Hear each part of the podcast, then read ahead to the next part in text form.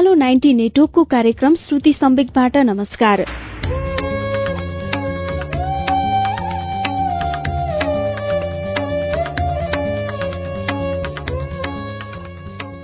उज्यालो ninety network काठमाडौँसँगै देशभरिका बाइसवटा FM स्टेशनहरूबाट हरेक मंगलबार र शुक्रबार राति सभा नौ बजे कार्यक्रम श्रुति सम्वेक प्रस्तुत हुन्छ। कार्यक्रम श्रुति सम्वेकमा हामी वरिष्ठ साहित्यकारहरूका उत्कृष्ट गद्यहरू वाचन गर्दछौ। श्रुति सम्वेकको शुक्रबारको श्रृंखलामा हामीले केही सातादेखि एउटा उपन्यास सुन्दै आएका छौं। पावल्लो कोहेल्लोको उपन्यास इलेभेन मिनट्सलाई विनिता पौडेलले नेपालीमा अनुवाद गर्नुभएको हो। इलेभेन मिनट्सको पाँचौं श्रृंखला पृष्ठ एक सय छयालिसबाट अब सुनौ अच्युत घिमिरेको आवाजमा।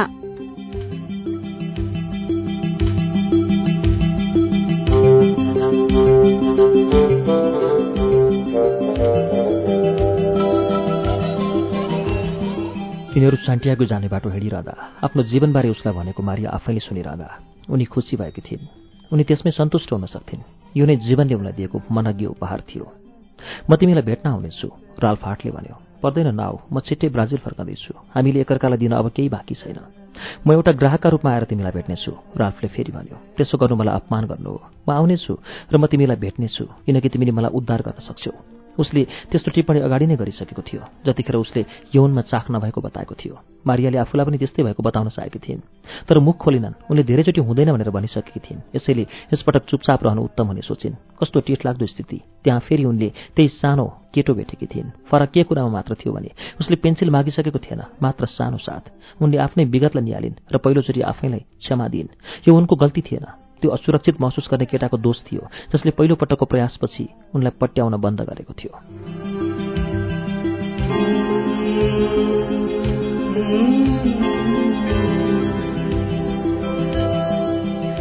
तिनीहरू त्यतिखेर केटाकेटी नै थिए। केटाकेटी त्यस्तै हुन्छन्। न त मारिया न त्यो केटोले नै कुनै गल्ती गरेका थिए। यस्तो सोचेपछि मारियालाई राहत महसुस भयो। उनलाई उत्साहको समेत संसार भयो किनकि उनलाई जीवनले प्रदान गरेको पहिलो अवसरलाई उनले धोका दिएकी थिएनन् भनेर मन बुझाउन सकिन्।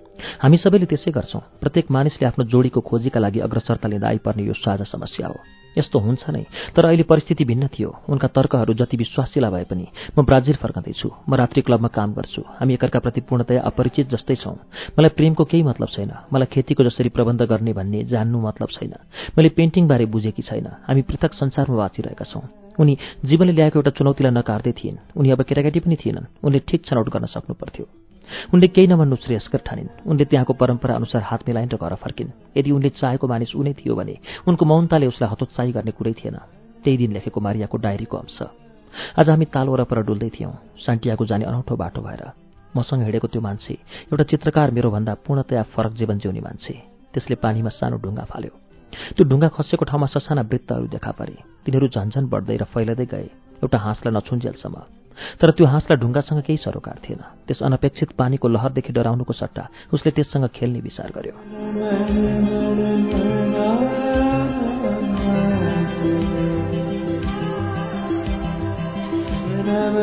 त्यस दृश्यभन्दा केही समय अगाडि म एउटा क्याफेमा गएँ।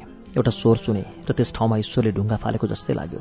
शक्तिका तालहरूले मलाई र एउटा कुनामा बसेर तस्विर तयार पारिराखेको चित्रकारलाई पनि छोएँ। उसले त्यस ढुङ्गाले ल्याएका तरङ्गहरूको महसुस गर्यो र मैले पनि। त्यसो भए अब के त? चित्रकारले आफूले कतिखेर मोडल पाएँ भनेर थाहा पाउँछ। सङ्गीतकारले आफ्नो बाजा कतिखेर राम्रो बज्यो भनेर थाहा पाउँछ। यहाँ मेरो डायरीमा मलाई थाहा छ केही शब्दावलीहरू मैले होइन। ज्योतिले भरिपूर्ण भएकी एउटी आइमाईले लेखेकी छन्। ज्योतिवाला महिला मनै हो। मैले त्यस कुरालाई स्वीकार गर्न अस्वीकार गरे पनि म जस्तो छु त्यस्तै रहन सक्थेँ। तर तालको हाँस जस्तै पानीलाई हल्लाउने अकस्मात आएको तरङ्गसँग रमाए चाहिँ म पनि आनन्दित हुन सक्थेँ।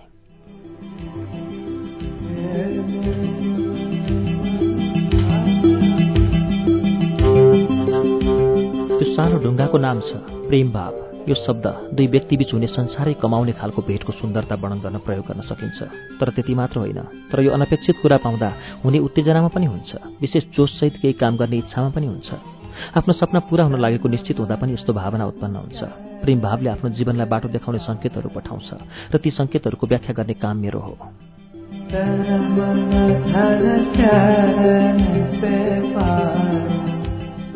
म आफू प्रेममा परेकी छु भनेर विश्वास गर्न चाहन्छु। मेरा योजनामा पर्दै नपरेको र मैले नचिनेको पुरुषसँग यी सम्पूर्ण महिनाहरूमा मैले अप्नाएको आत्मनियन्त्रण मैले प्रेमलाई नकार्ने प्रवृत्तिले ठ्याक्कै उल्टो परिणाम ल्याइदिएका छन्। मलाई अलिक पृथक तरिकाले आफूसँग व्यवहार गर्ने पहिलो मान्छेबाटै आफूलाई बहकिन दिएँ तर मसँग उसको फोन नम्बर छैन। ऊ कहाँ बस्छ भन्ने थाहा छैन। त्यसकारण आफूलाई अर्को अवसर गुमाएकोमा दोष दिए उसलाई पनि गुमाउन सक्छु। यदि त्यस्तै भयो भने यदि मैले उसलाई गुमाइसकेकै भए पनि मैले कम्तीमा पनि जीवनको एउटा अति खुसीको दिन प्राप्त गरेकी छु। संसार यथार्थ संसार कस्तो छ भनेर सोच्दा खुसीको एउटै दिन पनि चमत्कार हो।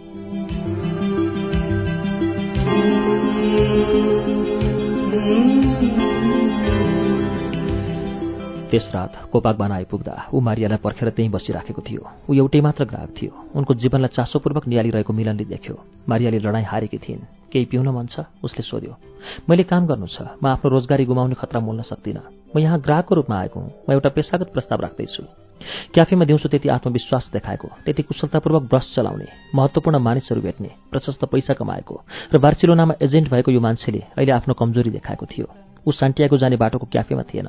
दिउँसोको ओझ हटिसकेको थियो। अँ केही पिउन मन छ? अर्को पटक। आज मलाई पर्खेर बसेका ग्राहकहरू छन्। मिलनले परेबाट यी शब्दहरू सुन्यो। ऊ गलत थियो किनकि प्रेमका बाचाका पासोमा मारियाले आफूलाई पारेकी थिएनन् तर राति उसले किन एउटा बुढो मान्छे पट्यार लाग्दो खजान्ची वा इन्सुरेन्स एजेन्टलाई उसलाई भन्दा बढी ग्राह्यता दिएकी हुने भन्ने विचार गर्यो। अँ यो उनको समस्या थियो। उनले कमिसन तिरुन्जेलसम्म उनी को कोसँग सुत्ने नसुत्ने भनेर निर्णय गर्ने उसको मतलबको विषय थिएन। बुढो मान्छे खजान्ची र इन्सुरेन्स एजेन्टसँग बिताएको रातको मारियाको डायरीबाट।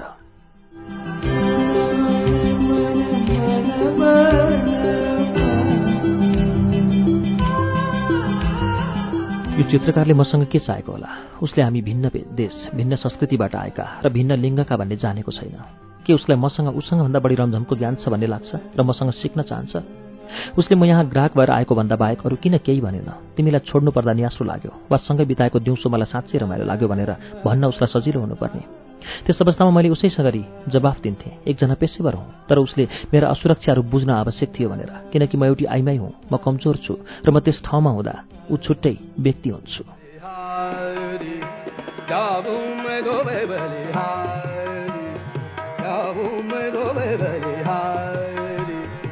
ऊ एउटा पुरुष हो ऊ एउटा कलाकार हो। उसलाई प्रत्येक मानवको महान लक्ष्य भनेको पूर्ण प्रेमको अर्थ बुझ्नु हो भनेर थाहा हुनुपर्छ।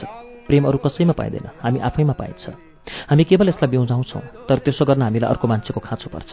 र हामीसँग हाम्रा भावनाहरू साट्न सक्ने मानिस भए मात्र संसार अर्थपूर्ण हुन्छ। ऊ यौनबाट थकित भएको छ भनेर भन्छ। म पनि त्यस्तै हो र त्यसो भन्नुको अर्थ के हो भनेर हामीलाई थाहा छैन। हामी जीवनको एक महत्त्वपूर्ण कुरालाई मर्न दिँदैछौँ। उसले मेरो उद्धार गर्नुपर्थ्यो। मैले उसको उद्धार गर्नुपर्थ्यो। तर उसले मलाई कुनै अवसर नै दिएन।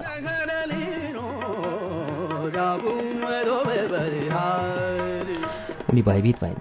महिनौपछिको आफूले आफैलाई गरेको नियन्त्रण र दबाव पनि उनको मनको भुइँचालो मनको ज्वालामुखी फुट्ने लागेको महसुस मारियाला भयो।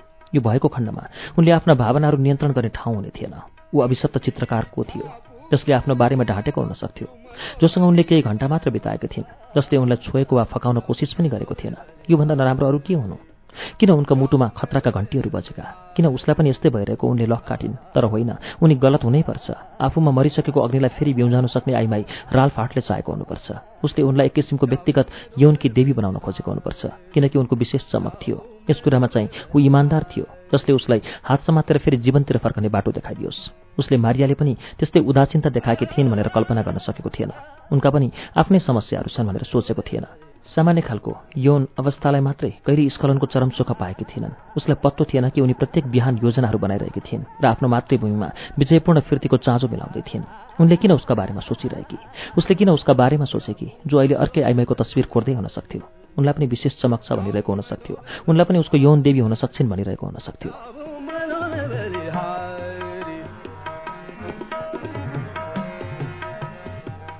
म उसको बारेमा सोचिरहेको छु किनकि म उसँग बोलचाल गर्न असमर्थ भएँ। कस्तो हास्यास्पद। के उनले पुस्तकालयकी सञ्चालिका बारे सोचेकी थिइन् थिएनन्?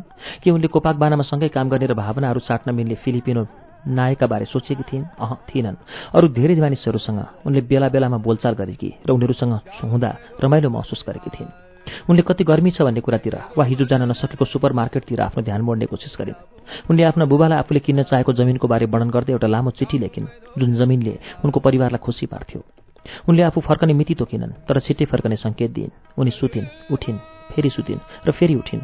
उनले कृषिका बारेमा लेखेको किताब स्विस किसानहरूका लागि राम्रो हुने अनुमान गरिन् तर ब्राजिलीहरूका लागि पुरै प्रयोगविहीन स्विट्जरल्यान्ड र ब्राजिल दुई पूर्ण फरक संसारहरू थिए।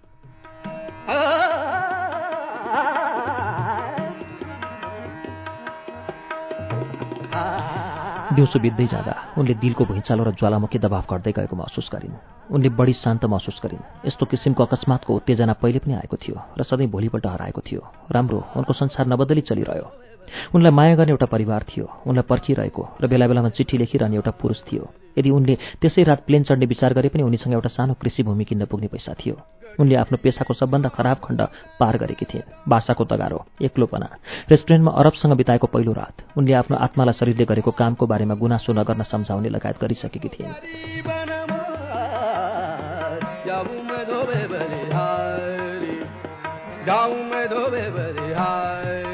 जब दिलको भूकम्प घट्यो। मारियाले दोष अलिकति आफ्नो पनि थियो भनेर महसुस गरिन्। उनले किन उसँग भनेकी थिएनन्? म एक्लै छु। तिमी जस्तै पीडित छु। तिमीले हिजो मेरो ज्योति देख्यौ।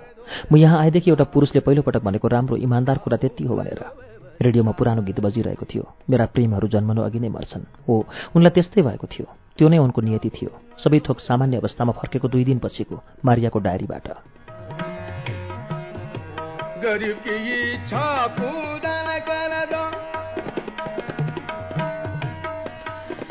सम्वेगले मानिसलाई सुत्न काम गर्न शान्त भएर बस्न रोक्छ। धेरै मानिसहरू डराउँछन् किनकि जब यो देखा पर्छ यसले आफ्नो बाटोमा पर्ने सबै थोक भत्काउँछ। कसैले पनि आफ्नो जीवन भद्रगोलमा फसोस् भन्ने चाहँदैन। त्यसैले धेरै मानिसले त्यस्तो खतरालाई नियन्त्रणमा राख्छन् र मक्किसकेको घर वा अन्य संरचनालाई बचाउन सफल हुन्छन्। तिनीहरूका इन्जिनियर हुन्। अरू मानिसहरू ठिक उल्टो सोध्छन्। उनीहरू कुनै विचार नगरी सम्वेग सामु आफूलाई आत्मसमर्पण गर्छन्। तिनीहरूका समस्याका सम्पूर्ण समाधानहरू सम्वेगमै फेला पर्ने आशले। तिनीहरू अरू मानिसलाई आफ्नो खुसीको उत्तरदायी बनाउँछन् र बेखुसी हुँदा पनि अरूहरूलाई नै दोष लगाउँछन्। तिनीहरू कि त उन्मत्त हुन्छन्। केही अति राम्रो हुँदा वा अनपेक्षित केहीले सबै थोक बर्बाद पार्दा खिन्न हुन्छन्। सम्वेकलाई टाढै राख्ने वा यसअघि अन्ध आत्मसमर्पण गर्ने यी दुई मध्ये कुन दृष्टिकोण सबैभन्दा कम विनाशकारी हुन्छ? अह म जान्दिनँ।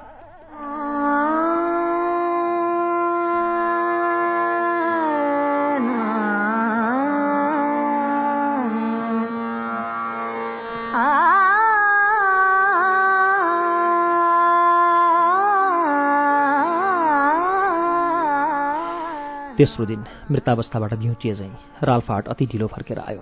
मारिया अर्कै ग्राहकसँग गफ गर्दै थिइन्। जब मारियाले उसलाई देखिन् उनले त्यो ग्राहकलाई उसँग नाच्न नसक्ने र उनले अर्कै मानिसलाई पर्खिरहेको बताइन्। त्यतिखेर मात्र उनले थाहा पाइन् उनी तिन दिनसम्म उसैलाई पर्खेर बसिरहेकी थिइन्। र त्यो क्षणमा नियतिले उनको जीवनको बाटोमा राखेका सबै कुराहरू स्वीकार गरिन्। उनी आफैसँग रिसाइन् उनी खुसी थिइन्। उनले आफूलाई त्यस्तो खुसी रूपमा विलासिता प्रदान गर्न सक्थिन् किनकि एक दिन उनी त्यो सहरलाई छोड्दै थिइन्। उनलाई राल्फसँगको प्रेम असम्भव छ भन्ने थाहा थियो। तैपनि कुनै अपेक्षा बिना नै उनी जीवनको त्यस चरणमा आफूले चाहना गरेका सबै कुरा पाउन सक्ने आशा राख्न सक्थिन्। राल्फले उनलाई केही पिउन मन छ भनेर सोध्यो र मारियाले फलफुलका जुसको ककटेल मगाइन्। भट्टीको मालिकले गिलासहरू सफा गरेको बाहना गर्दै मारियालाई अपत्यारिलो नजरले हेऱ्यो। उनको सोचाइ केले परिवर्तन गरायो होला? उसलाई आशा थियो उनीहरू त्यहाँ पिएर मात्र बस्ने थिएनन्। राल्फले नाच्न अनुरोध गरेपछि उसले खुसीको महसुस गर्यो। तिनीहरू त्यहाँको संस्कार अनुसार काम गरिरहेका थिए। चिन्ता गर्नुपर्ने कुनै कारण थिएन।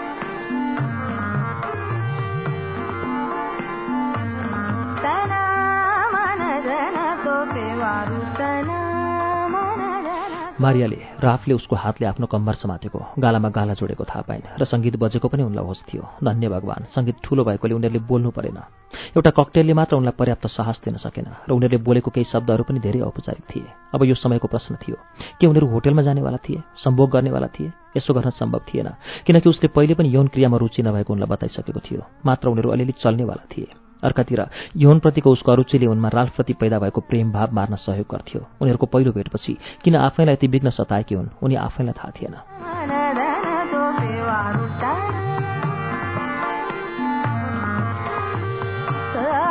त्यो रात उनी बुझ्छ कि आमा बन्नेवाला थिइन्। रालफाट अरू दसौँ लाख मानिसहरू जस्तै एकजना हताश मानिस थियो। यदि उनले आफ्नो भूमिका राम्रोसँग निभाइन् भने कोपाकबानामा काम थालेदेखि आफैले बसाएका नियमहरू पालना गरिन् भने चिन्ता गर्नुपर्ने केही थिएन। तर त्यो मानिससँग त्यति निकट हुनु खतरनाक थियो किनकि उनी उसलाई सुँग्न सक्थिन्। उसको गन्ध उनलाई मन पर्थ्यो। उसको स्पर्शलाई अनुभव गर्न सक्थिन्। उसको स्पर्श पनि उनलाई मन पर्थ्यो। अहिले उनले आफै उसको प्रतीक्षामा रहेको थाहा पाएकीले उनलाई यसो गर्न मन परेको थिएन। पैँतालिस मिनटभित्र उनीहरूले भट्टीका सम्पूर्ण नियमहरू पालना गरिसकेका थिए। त्यसपछि त्यो मानिस भट्टीको मालिक छेउ गएर भन्यो म बाँकी रात उनीसँग बिताउँदैछु। म तपाईँलाई तिनवटा ग्राहकले दिने पैसा एक्लै दिनेछु।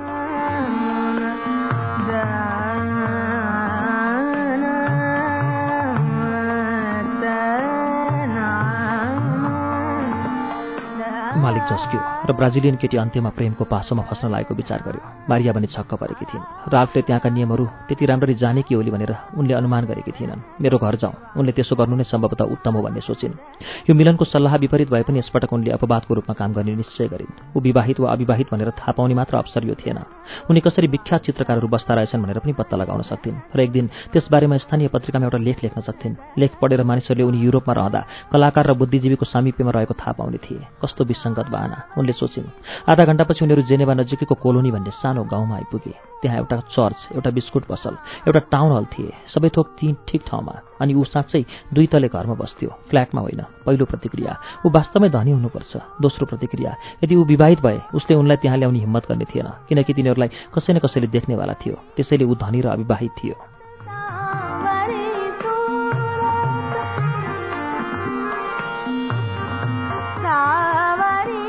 उनीहरू एउटा हलमा गए जसबाट एउटा भर्याङले दोस्रो तला जोडेको थियो। तर तिनीहरू सिधै बगैँचा देखिने पछाडिका दुईवटा कोठामा गए। एउटा कोठामा डाइनिङ टेबल थियो र भित्ताहरू तस्विरहरूले भरिएका थिए। अर्को कोठामा सोफाहरू र कुर्सीहरू थिए। किताबले भरिएका दराजहरू खरानीले भरिएका ट्रेहरू र धेरै समय नमाजेर फोहोर भएका गिलासहरू थिए। कफी पिउन मन लागेको छ? मारियाले टाउको हल्लाइन्। उनलाई मन थिएन। अहिलेसम्म पनि तिमीले मलाई फरक किसिमले व्यवहार गर्न सकेनौ। मेरो आफ्नै भूतहरूसँग जम्कावेट भइरहेको छ किनकि के गर्ने भनेर आफैसँग प्रतिज्ञा गरे भन्दा ठिक उल्टा कामहरू म गरिरहेकी छु। तर बिस्तारै बिस्तारै प्रतिक्रिया जनाऊ। आज राति म बेस्या वा साथी वा बुझ्जकी आमाको भूमिका खेल्नेछु। तर आत्मैदेखि म स्नेहको चाहना गर्ने एउटी छोरी हुँ। यो सबै पुरा भएपछि तिमी कफी बनाउला।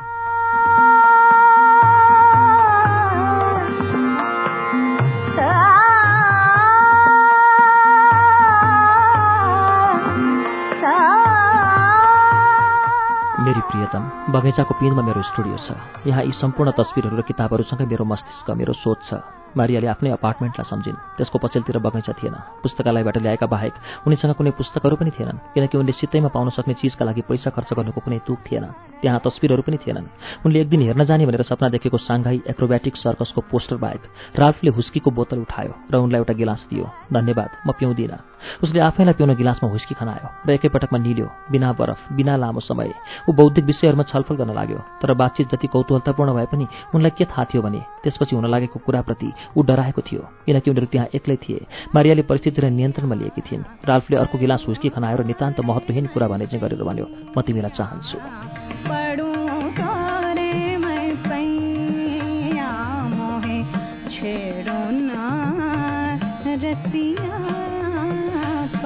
एकछिनको रोकावट एउटा सन्नाटा सन्नाटा चिर्न सहयोग नगरौँ त्यसपछि के गर्छ हेरौँ? म तिमीलाई चाहन्छु मारिया किनकि तिमीसँग ज्योति छ। तर म विश्वस्त छैन कि तिमी मेरो यस कुरामा विश्वास गर्छौ। यस्तो भनेर फकाउन खोज्यो भन्ने लागेको होला। मसँग नसोध तिमीलाई किन मनै चाहियो? ममा त्यस्तो विशेष के छ? तिमीमा त्यस्तो विशेष केही छैन जसलाई मैले पत्ता लगाएको छु। तर पनि जीवनको रहस्य यहीँनिर छ। म अरू केही सोच्न सक्दिनँ। मैले तिमीसँग सोध्न आँटेकी थिइनँ उनले ढाँटिन्। यदि मैले कुनै बयान खोजिरहेको भए म भन्ने थिएँ। मेरो अगाडि उभिएकी आई मैले मेरो पीडालाई हटाइदिएकी र त्यो पीडालाई सकारात्मक सृजनात्मक कुरामा परिवर्तन गरिदिएकी थिइन्। तर त्यसले मात्र सबै कुरा वर्णन गर्दैन।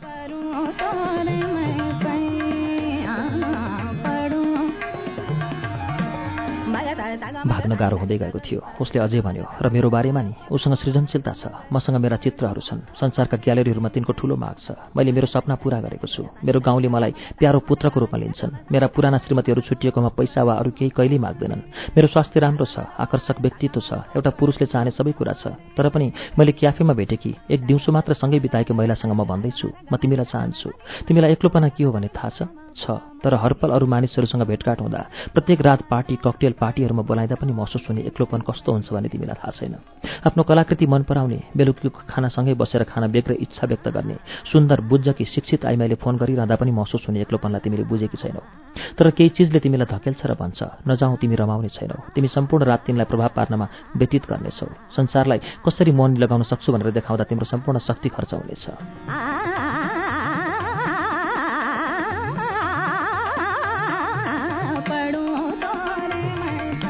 तसर्थ म घरमै बस्छु मेरो स्टुडियोमा जान्छु र तिमीमा भएको ज्योति पत्ता लगाउन कोसिस गर्छु तर म काम गरिरहँदा मात्र त्यो ज्योति देख्न सक्छु राल्फले भन्यो। तिमीसँग नभएको म के दिन सक्छु? उनले सोधिन् अरू आइमाईहरूका बारेमा उसले भनेको कुराबाट अलिअलि अपमानित भएको महसुस गर्दै तर उसले आफ्नो नजिक हुन पैसा तिरेको पनि उनलाई थाहा थियो। उसले एक गिलास विस्की फेरि पियो। मारियाले कल्पनामै उसलाई साथ दिइन्। रक्सीले उसको पेट र घाँटी कसरी डढायो होला भनेर सोचिन्। साथै रक्सी उसको रक्त प्रवाहमा मिसिएर कसरी उसलाई साहसले भर्यो भनेर पनि सम्झिन्। त्यसपछि उनले एक थोपा पनि नछोएको भए पनि आफू पनि मातेको जस्तो अनुभव गरिन्। जब राल्फ फेरि बोल्यो उसको स्वर झन् एकनाशको थियो। म तिम्रो प्रेम किन्न सक्दिनँ। तर यौनका बारेमा सबै कुरा जानेको तिमीले मलाई बतायो। मलाई पनि सिकाऊ वा ब्राजिलका बारेमा केही सिकाऊ। जेसुकै म तिम्रो साथमा रहन्जेलसम्म त्यसपछि त्यसपछि म मेरो देशका दुई ठाउँका बारेमा मात्र जान्दछु। म जन्मेको सहर र रियो दि जेनेरियो। यौनका बारेमा भन्नुपर्दा म तिमीलाई सिकाउन सक्छु जस्तो मलाई लाग्दैन। म झन्डै तेइस वर्ष कि भएँ। तिमी झन्डै छ वर्ष जेठा छौ। तर मलाई थाहा छ तिमीले आफ्नो जीवन प्रचण्ड तरिकाले बाँचेका छौ। मलाई पैसा तिर्ने मान्छेले मसँग के चाहेका छन् भन्ने मलाई थाहा हुन्छ। मेरो आफ्नै चाहना केही भन्ने थाहा हुँदैन।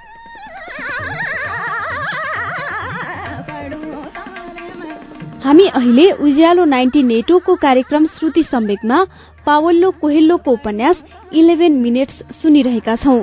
उपन्यासको बाँकी अंश केही बेरमा वाचन हुनेछ उज्यालो सुन्दै गर्नुहोला।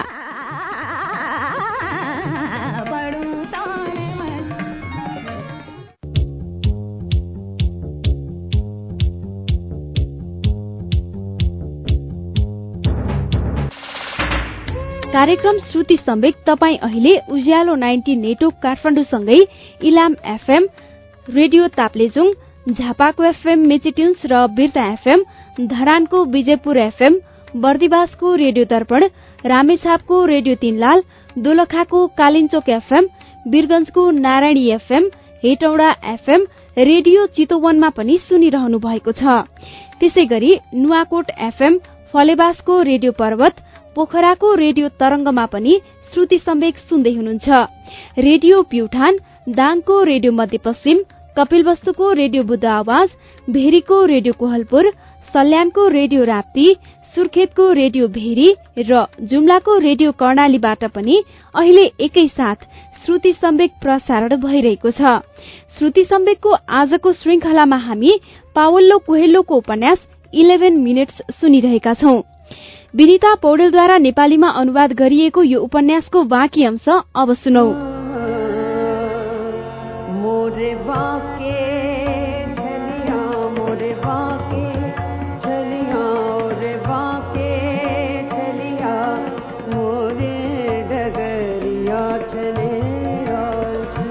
राफले भन्यो एउटा मानिसले एउटी महिलासँग गर्न चाहेको सम्पूर्ण कुरा मैले एकैचोटि तिनजनासम्म महिलासँग गरेको छु तर मैले धेरै सिकेँ जस्तो लाग्दैन। फेरि मौनता यसपटक मारियाको बोल्ने पालो। उसले मारियालाई मद्दत गरेन न त यसअघि मौनता चिर्न मारियाले नै उसलाई मद्दत गरेकी थिइन्। तिमीले मलाई पेसेवरका रूपमा चाहेको हो। तिमीलाई जसरी चाहेको हुनुपर्ने भए पनि म तिमीलाई चाहन्छु। होइन उसले त्यसो भन्नु हुँदैन थियो किनकि उनले त्यही कुरा सुन्न चाहेकी थिइन्। भूकम्प ज्वालामुखी आँधी फेरि फर्केर आए। आफ्नो पासोबाट उम्कन उनलाई असम्भव हुँदै थियो। उनी उसलाई नपाइकनै गुमाउँदै थिइन्।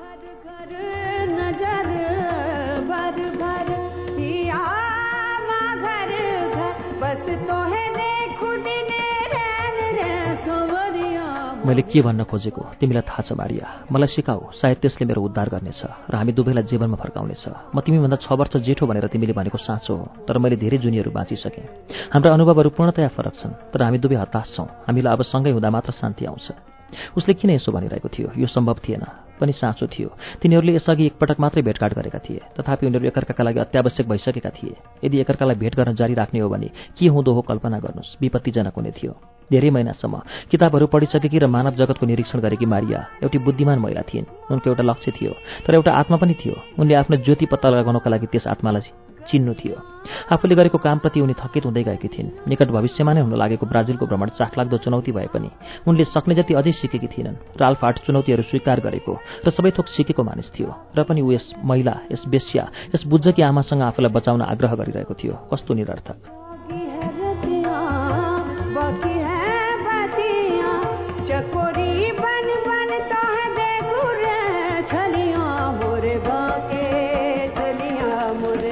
अरू मानिसहरूले पनि उनीसँग यस्तै व्यवहार गरेका थिए। तिनीहरूमध्ये कतिको लिङ्ग उत्तेजित हुँदैन थियो। अरूहरू आफूलाई केटाकेटीको जस्तै गरी मारियाले व्यवहार गरून् भन्ने चाहन्थे। अझ अरूहरू उनलाई आफ्नो पत्नी बनाउन चाहन्थे किनभने उनका त्यति धेरै प्रेमी छन् भन्ने थाहा पाउँदा उनीहरूलाई आनन्द लाग्थ्यो। उनले अझै विशेष ग्राहकहरू नपाएकी भए पनि मान्छेको मनलाई टन्न भर्ने कल्पनाको महान संसार पत्ता लगाएकी थिइन्। ती सम्पूर्ण मानिसहरू आफ्नै संसारमा बानी परेका थिए तर कसरी पनि उनलाई भनेका थिएनन् मलाई यहाँबाट टाढा लैजाऊ। त्यस विपरीत उनीहरू मारियालाई आफूसँग राख्न चाहन्थे। यी धेरै मानिसहरूले मारियालाई पैसा दिएका सम्पूर्ण शक्ति खर्चेर हिँडेका भए पनि उनले केही सिक्न सक्नुपर्थ्यो। तिनीहरूमध्ये कसैले प्रेम खोजी गरिरहेका र यौन त्यही खोजको एक भाग भएको भए उनीहरूबाट उनले कस्तो व्यवहार पाउनु पर्थ्यो पहिलो भेटमा के हुनुपर्छ भन्नेमा उनको के सोचाइ थियो? उनी वास्तवमै के हुन चाहन्थिन्?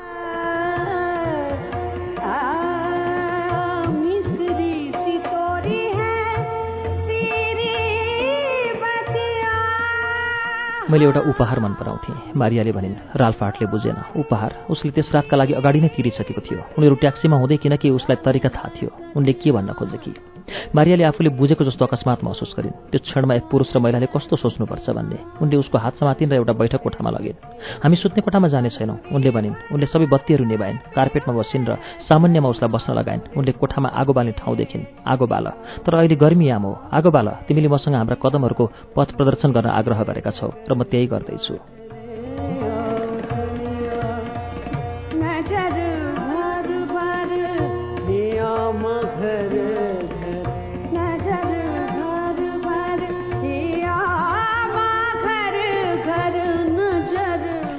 उनले उसलाई एक नासले हेरिन् फेरि उसले ज्योति देख्छ भन्ने आशले। उसले साँच्चै देख्यो किनकि ऊ बाहिर बगैँचामा गयो। अझै पानीले भिजेको अलिकति दाउरा ल्यायो। अलिकति पत्रिका पनि जम्मा गर्यो र आगो बाल्यो। ऊ अझै बढी हुस्की ल्याउन भान्सामा गयो तर मारियाले उसलाई फिर्ता बोलाइन् तिमीलाई के चाहिएको भनेर मसँग सोध्यौ? अह सोधिन। तिमीसँग भएको व्यक्ति पनि बाँच्नुपर्छ। उनको बारेमा पनि सोच। उनलाई हुस्की जिन वा कफी के चाहिएको छ सोच। उनलाई के चाहिएको छ सोध। तिमीलाई के पिउन मन छ? वाइन म तिम्रो साथ चाहन्छु। उसले हुस्कीको बोतल तल राख्यो र एउटा वाइनको बोतल लिएर फर्क्यो। यसबेला आगो अगाडि नै बलिरहेको थियो। त्यसैले ज्वालाहरू मात्र कोठाभित्रको उज्यालोका स्रोत थिए। यो नै पहिलो चरण ओझै गरेर उनले हाउभाउ देखाइन्। उनलाई ऊ पनि आफूसँगै छ भन्ने थाहा थियो।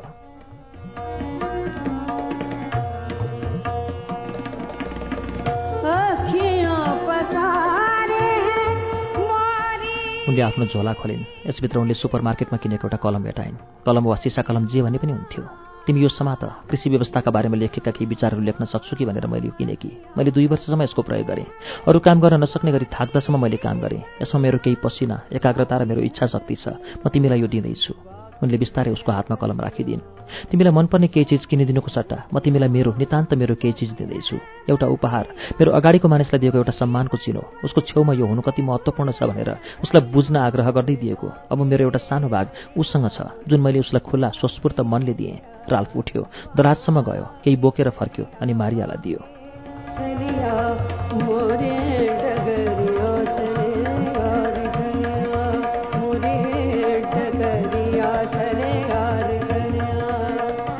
सानो छँदा मसँग भएको विद्युतीय रेलको डिब्बा हो म एक्लैलाई यससँग खेल्ने अनुमति थिएन किनकि मेरो बाले यो अमेरिकाबाट आयात गरिएको र धेरै महँगो भनेका थिए। त्यसैले बैठक कोठामा यसलाई जडान गर्न बालाई मन नलागुन्जेल मैले पर्खनु पर्थ्यो। तर आइतबारको धेरै समय मेरा बा अपेरा सुनेर बिताउँथे। त्यसकारण रेल मेरा बालक कालभरि जस्ताको तस्तै बस्यो तर मलाई कुनै खुसी दिन सकेन। मसँग अझै रेलको ट्र्याक इन्जिन घरहरू र निर्देशिका पनि छन् किनकि मसँग एउटा रेलगाडी थियो जो मेरो थिएन र जससँग मैले कहिल्यै खोलिनँ। मैले अहिले बिर्सिसकेको र मलाई दिएका अरू खेलौनाहरूसँग मलाई यसलाई पनि बिगार्न मन लागेको थियो किनकि एउटा बच्चाले संसारबारे पत्ता लगाउने एउटा तरिका चिजहरू बिगारेर हो। तर यो पुरातन रेलगाडीले मलाई मैले कहिल्यै नबाँचेको बाल्यकालको एउटा पाटोको याद आउँछ किनकि यो अति महँगो थियो। बुबाले लामो समयसम्म गरेको कामबाट कमाएको पैसाले किनेको अथवा सम्भवतः रेलगाडी जडान गर्दा उनी मप्रतिको उनको स्नेह देखिन्छ भनेर डराउँथे होलान्।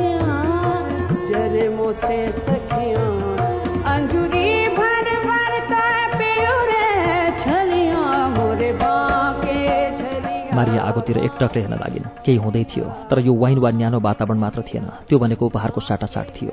राल्फ पनि आगोतिर फर्क्यो। उनीहरू केही बोलेनन्। आगोको ज्वालाबाट आउने पिटपिट आवाज मात्र सुनिरहे। उनीहरूले वाइन पिए। मानव आफूले भनेको गरेको कुराको केही महत्त्व थिएन। तिनीहरू मात्र त्यहाँसँगै थिए। एउटै दिशातिर हेरिराखेका।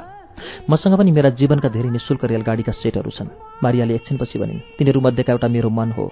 बाहिरी संसारी ट्र्याक खडा गरेपछि मात्र म यससँग खेल्न लागेँ। तर त्यसपछिका कुनै क्षणहरू यसो गर्नका लागि उपयुक्त थिएनन्। तर तिमीलाई त्यसो गर्न मन परेको थियो। अँ हो मलाई मन लागेको थियो असाध्यै मन लागेको थियो। मलाई यति गहिरो गरी त्यसो गर्न मलाई मन लागेको थियो जब मेरो प्रेमीले मसँग एउटा उपहार माग्यो म डराएर भागेँ। मैले बुझिनँ राल्फले भन्यो।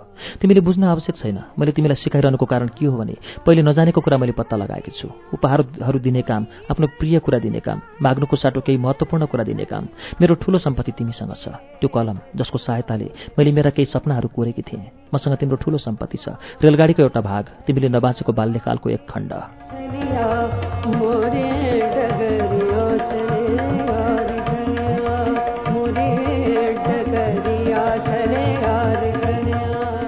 तिम्रो विगतको एक भाग मैले बोकेँ। मेरो वर्तमानको सानो खण्ड तिमीले बोक्यौ। के त्यो रमाइलो छैन। उनले यो सब आँखा नजिम्काई र कुनै अनौठो नमानिकन भनिन्। मानव उनले वर्षौँसम्म व्यवहार गर्ने सर्वोत्तम तरिका हो भनेर जानेकी थिइन्। उनी बिस्तारै उठिन्। प्याकबाट ज्याकेट निकालिन् र गालामा राल्फलाई चुम्बन गरिन्। राल्फाटले उठ्ने सुरसार गरेन। सायद आगोसँग लट्ठिएर वा आफ्नो बुबाको सम्झनामा डुबेर होला। मैले त्यो डिब्बा किन राखेँ भनेर कहिल्यै बुझिनँ। अब मैले बुझेँ बलिरहेको आगो अगाडि एक रात तिमीलाई दिन। अब यो घरले हलुका अनुभूति गरेको छ। उसले भोलिपल्ट रेलगाडीका बाँकी भागहरू पनि कुनै बालगृहलाई दिने बतायो।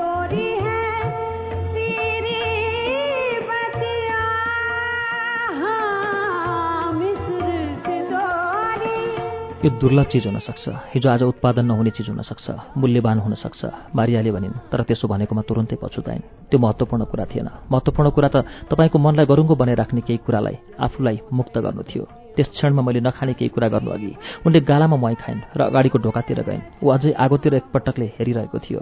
र उनले मसिनो स्वरमा उसँग ढोका खोलिदिन भनिन्। राल्फ उठ्यो। ऊ आगोतिर हेरिरहेको उनलाई मन परेको भए पनि ब्राजिलियनहरूको एउटा अनौठो अन्धविश्वास रहेको उनले भनिन्। जब तपाईँ पहिलोपटक कसैकोमा जानुहुन्छ त्यहाँ तपाईँ त्यहाँबाट हिँड्न लाग्दा आफैले ढोका खोल्नु हुँदैन यदि तपाईँले त्यसो गर्नुभयो भने तपाईँ कहिले त्यस घरमा फर्कनुहुन्न र म फर्केर आउन चाहन्छु। हामीले लुगाहरू नखोलेका तिम्रो अङ्गभित्र म नपसेको भए पनि स्पर्श नै नगरेको भए पनि हामीले संसर्ग गरेका छौँ। उनी हाँसिन् उसले उनलाई घरसम्म पुर्याइदिने प्रस्ताव गर्यो तर उनले अस्वीकार गरिन्। त्यसो भए म तिमीलाई भोलि कोपाक बान आएर भेट्नेछु। होइन होइन एक हप्ता पर्ख। पर्खनु सबैभन्दा महत्त्वपूर्ण हुन्छ भन्ने मैले बुझेकी छु र म त्यस्तो अनुभूतिसँग बानी परेकी छु। किनभने तिमी मेरो छेउमा नभएपछि मसँगै हुन्छौ भन्ने मलाई थाहा छ। रंगी सारी गुलाबी चुनरिया रे। रंगी सारी गुलाबी चुनरिया रे। मोहे मारे नजरिया सबरिया उनी अँध्यारो र जाडो छिचोल्दै घर फर्किन्। यसो उनले धेरैचोटि गरिसकेकी थिइन्। साधारणतया यस्ता यात्राहरूमा उदासीनता एक्लोपना ब्राजिल फर्किने चाहना पैसाको हिसाब किताब समय सूचीहरू उनले नबोलेको भाषाको नियास्रो बढेर आउँथ्यो। तर अहिले उनी आफैलाई भेटाउन हिँडिरहेकी थिइन्। चालिस मिनटसम्म एकजना पुरुषसँग आगोको छेउमा बस्ने आइमाईलाई भेटाउन। त्यो ज्योति बुद्धि अनुभव र सुन्दरताले भरिपूर्ण थिइन्। उनले ती आइमाईलाई आफूले नजानेको जीवनको गोरेटोमा आफूलाई सुम्पने वा सुम्पने भनेर तालको छेउमा हिँडिरहँदा ती महिलाको अनुहार देखेकी थिइन्। त्यस दिन दिउँसो ती महिलाको अनुहारमा अत्यन्तै उदास मुस्कान थियो। उनले छेउ बेरिएको क्यानभासमा उनलाई दोस्रो पटक देखेकी थिइन् र अहिले फेरि पनि उनीसँगै थिइन्। धेरै बाटो हिँडिसकेपछि मात्र उनले एउटा ट्याक्सी समाइन् जतिखेर उनलाई एक्लै छोडेर तिलस्मी महिला हराइसकेकी थिइन्।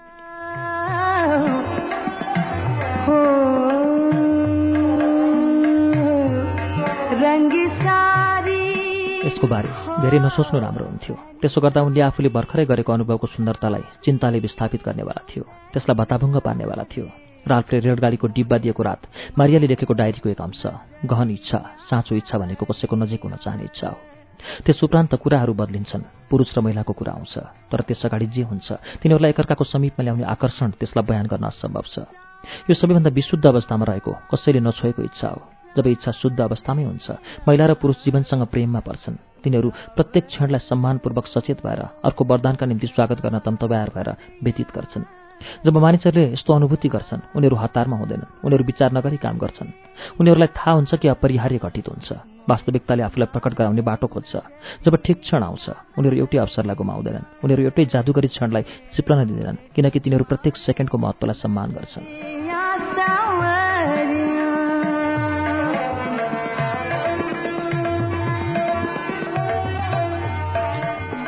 त्यसपछिका दिनहरूमा मारियाले पन्छाउन भर मजदुर प्रयास गरेको पासोमा परेको पाइन् तर उनलाई न त दुःख लाग्यो न त उनले त्यस कुराको मतलब नै गरिन्। ठिक विपरीत अब उनीसँग गुमाउनु पर्ने केही थिएन उनी स्वतन्त्र थिइन्। उनलाई के थाहा थियो भने अहिलेको परिस्थिति जति रोमान्टिक भए पनि राल्फले एक दिन उनी एउटी बेस्या भएको सम्झने थियो। तर आफू एकजना सम्मानजनक कलाकार भएको तथा ऊ आफ्नो कलाकृतिले सृजना गरेको व्यवस्थित र फेरि जन्मनु नपर्ने स्वर्गमा बस्ने तर मारिया सुदूर देशमा निरन्तर सङ्कटग्रस्त जीवन बाँच्ने गरेको कुरा सोच्ने थियो।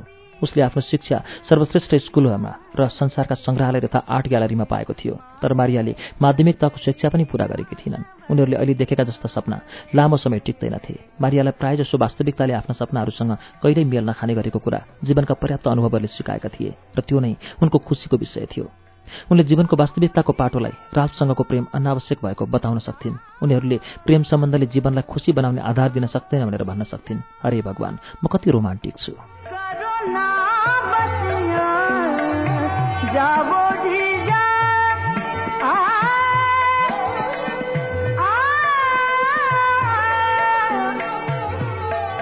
त्यस हप्ता मारियाले राल्फलाई खुसी बनाउने कुरा सोच्ने प्रयत्न गरिन् किनकि उसले उनको आत्मसम्मानको पुनर्स्थापना गरिदिएको थियो। आफूले सधैँका लागि गुमाए जस्तो लागेको ज्योति फिर्ता गराइदिएको थियो। तर उसलाई उसले लगाएको गुण तिर्ने एकमात्र चिज उसले उनमा देखेको विशेषज्ञता अर्थात् यौन मात्र थियो।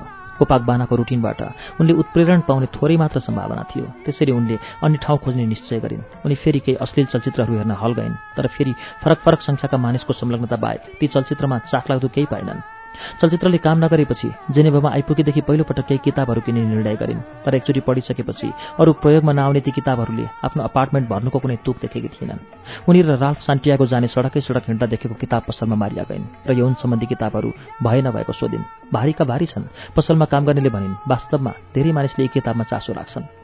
त्यही विषयको किताबका लागि छुट्याइएको पसलको एक खण्ड नै छ। तर तपाईँ नजिकै भएका प्रत्येक उपन्यासमा तपाईँले कम्तीमा एउटा मात्र सम्भोगको वर्णन पाउन सक्नुहुन्छ। ढोका प्रेम कथाहरूमा लुकेको होस् वा मानवीय व्यवहारबारे लेखेका ठेलीहरूमा गरिएको वर्णन होस् यो विषय नै सबै मानिसले सोचिरहे जस्तो लाग्छ।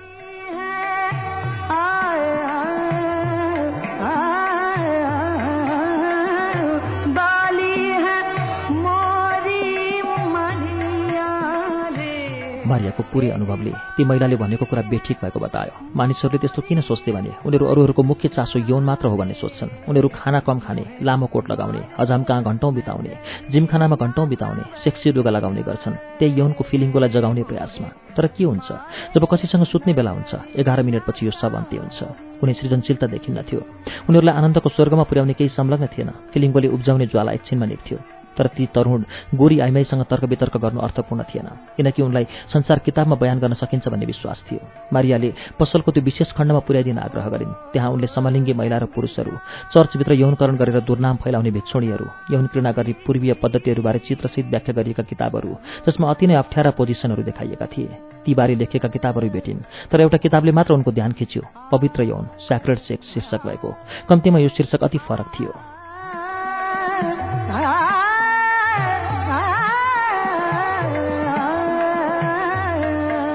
उनले त्यो पुस्तक किनिन् घर गइन् र आफूलाई सोच्न मद्दत गर्ने खालका शान्त सङ्गीत बजाउने रेडियो स्टेसन लगाइन्। किताब खोलिन् र सम्भवतः सर्कसमा काम गर्नेले मात्र गर्न सक्ने खालका पोजिसनहरूको चित्रहरू देखिन्। किताब आफैमा चाखलाग्दो थिएन। आफ्नो पेसाको सिलसिलामा मारियाले पर्याप्त रूपमा के जानेकी थिइन् भने जीवनको सबै थोक सम्भोग गर्दा लिने पोजिसन मात्र होइन। कुनै पोजिसनमा आउने फेरबदल प्राकृतिक हुने गर्छ। यस्तो फेरबदल ना नाचिरहँदा आए जस्तै बिना सोच विचार नै आउने गर्थ्यो। दुई घण्टापछि उनी दुईवटा निष्कर्षमा पुगेकी थिइन्। पहिलो उनले बेलुकीको खाना खानु पर्थ्यो र उनी कोपाक बाना फर्कनु पर्थ्यो दोस्रो त्यो किताब लेख्ने लेखिकाले केही नबुझेको स्पष्ट थियो। त्यस विषयमा पटक्कै केही नबुझेको।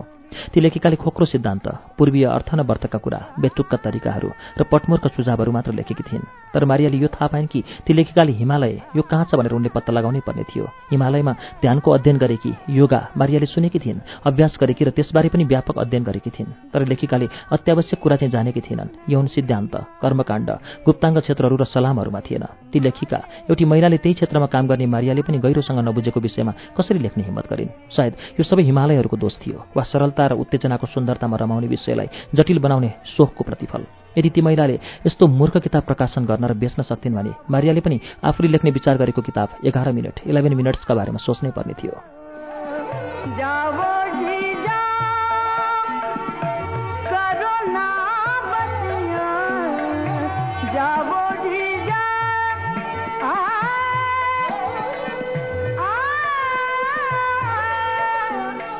उनीसँग न समय न उत्सुकता नै थियो। उनलाई अहिले आवश्यक भनेको त राल्फलाई खुसी पार्न कसरी आफ्नो शक्ति खर्च गर्ने र कसरी एउटा कृषि फर्मको व्यवस्थापन गर्न सिक्ने भन्ने थियो। त्यो पट्यार लाग्दो किताब पढ्न छोडेपछि लगत्तै लेखिएको मारियाको डायरीबाट।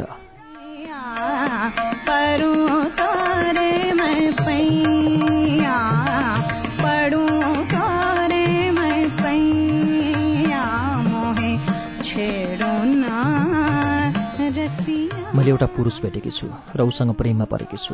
मैले एउटा सरल कारणले गर्दा उसँग प्रेममा पर्न आफूलाई अनुमति दिएँ। त्यो कारण भनेको मैले यस प्रेम सम्बन्धबाट केही हात लाग्ने देखेकी छैन। मलाई थाहा छ तिन महिनाभित्र म टाढा पुगिसक्नेछु त्यतिखेर एउटा सम्झना मात्र बन्नेछ। तर म प्रेम बिना बाँच्नै सक्दिनँ। म मेरो सहनशीलताको परिधिमा पुगिसकेकी थिएँ।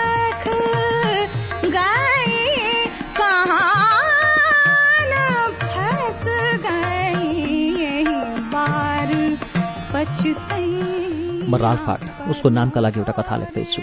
म काम गर्ने क्लबमा फर्केर ऊ आउँछ कि आउँदैन मलाई थाहा छैन। तर जीवनमा पहिलोचोटि त्यस कुराले पनि महत्त्व राखेन। उसँग प्रेम गर्नु नै पर्याप्त भयो। उसका प्रत्येक कदमहरू उसका शब्दहरू र उसको प्रेमले यो सहर रङ्गीचङ्गी भएको देख्नु जतिखेर पनि कल्पनामा उसैसित भइरहनु नै पर्याप्त भयो। मैले यो देश छोड्दा यससँग एउटा अनुहार एउटा नाम र एउटा अगेनाको सम्झनामा रहन्छ। मैले यहाँ भोगेको अरू सबै थोक मैले सामना गरेका सबै अप्ठ्याराहरू त्यो सम्झनाको दाँजोमा अति महत्त्वहीन बन्नेछन्। उसले मलाई जे गर्यो म उसलाई त्यही गर्न चाहन्छु। म यसका बारेमा धेरै सोच्दैछु र म के महसुस गर्दैछु भने म संयोगले मात्र त्यो क्याफेमा गएकी थिइनँ।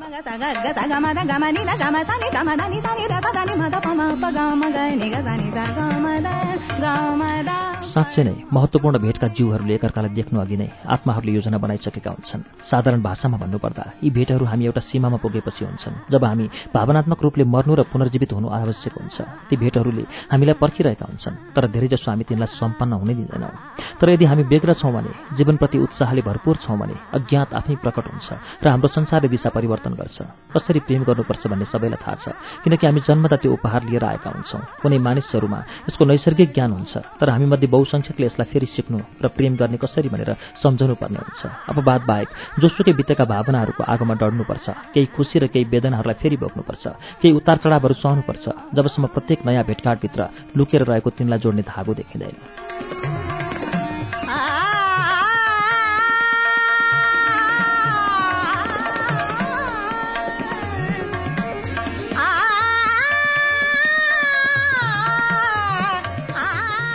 त्यसपछि हाम्रो शरीरले यौन भनेर चिनेको हाम्रो आत्माको भाषा बोल्न सिक्छ। र मेरो आत्मालाई बिउताउने त्यो मानिसलाई म त्यही दिन सक्छु। भलै उसलाई मेरो जीवनमा कति महत्त्वपूर्ण छ भन्ने केही थाहा नहोस्। उसले मसँग मागेको त्यही थियो र उसले त्यही पाउनेछ। म ऊ धेरै खुसी होस् भन्ने चाहन्छु। कार्यक्रम श्रुति सम्वेकमा अहिले सुनेको विश्व प्रसिद्ध उपन्यास इलेभेन मिनट्सको हो। यो पावल्लो कोहेल्लोको कृति हो। आजको श्रृङ्खलासम्म आइपुग्दा मारिया र राल्फ हार्ट बीच प्रेम सम्बन्ध स्थापित भएको छ। आउँदो शुक्रबार यसको छैठौं श्रृंखला वाचन हुनेछ। यससँगै आजलाई कार्यक्रम श्रुति सम्वेक यति नै। कार्यक्रम श्रुति सम्वेकबाट विदा हुनु अघि हाम्रो ठेगाना यस प्रकार छ। कार्यक्रम Shruti Samvek Ujyaalo ninety network post box number छ चार छ नौ काठमाडौँ। यदि तपाईँ इमेलबाट आफ्नो प्रतिक्रिया दिन चाहनुहुन्छ भने हाम्रो इमेल ठेगाना हो S H R U T I Shruti at UNN dot com dot NP हवस् त मंगलबारको श्रृंखलामा पल एस बकको उपन्यास द गुड अर्थको नेपाली अनुवाद कल्याणी धरती सुन्नेछौ। आजका लागि प्राविधिक साथी दिनेश निरौला र सशेन्द्र गौतमसँगै उपन्यास वाचक अच्युत घिमिरे र म सजिता हमाल विदा चाहन्छौ। शुभरात्री।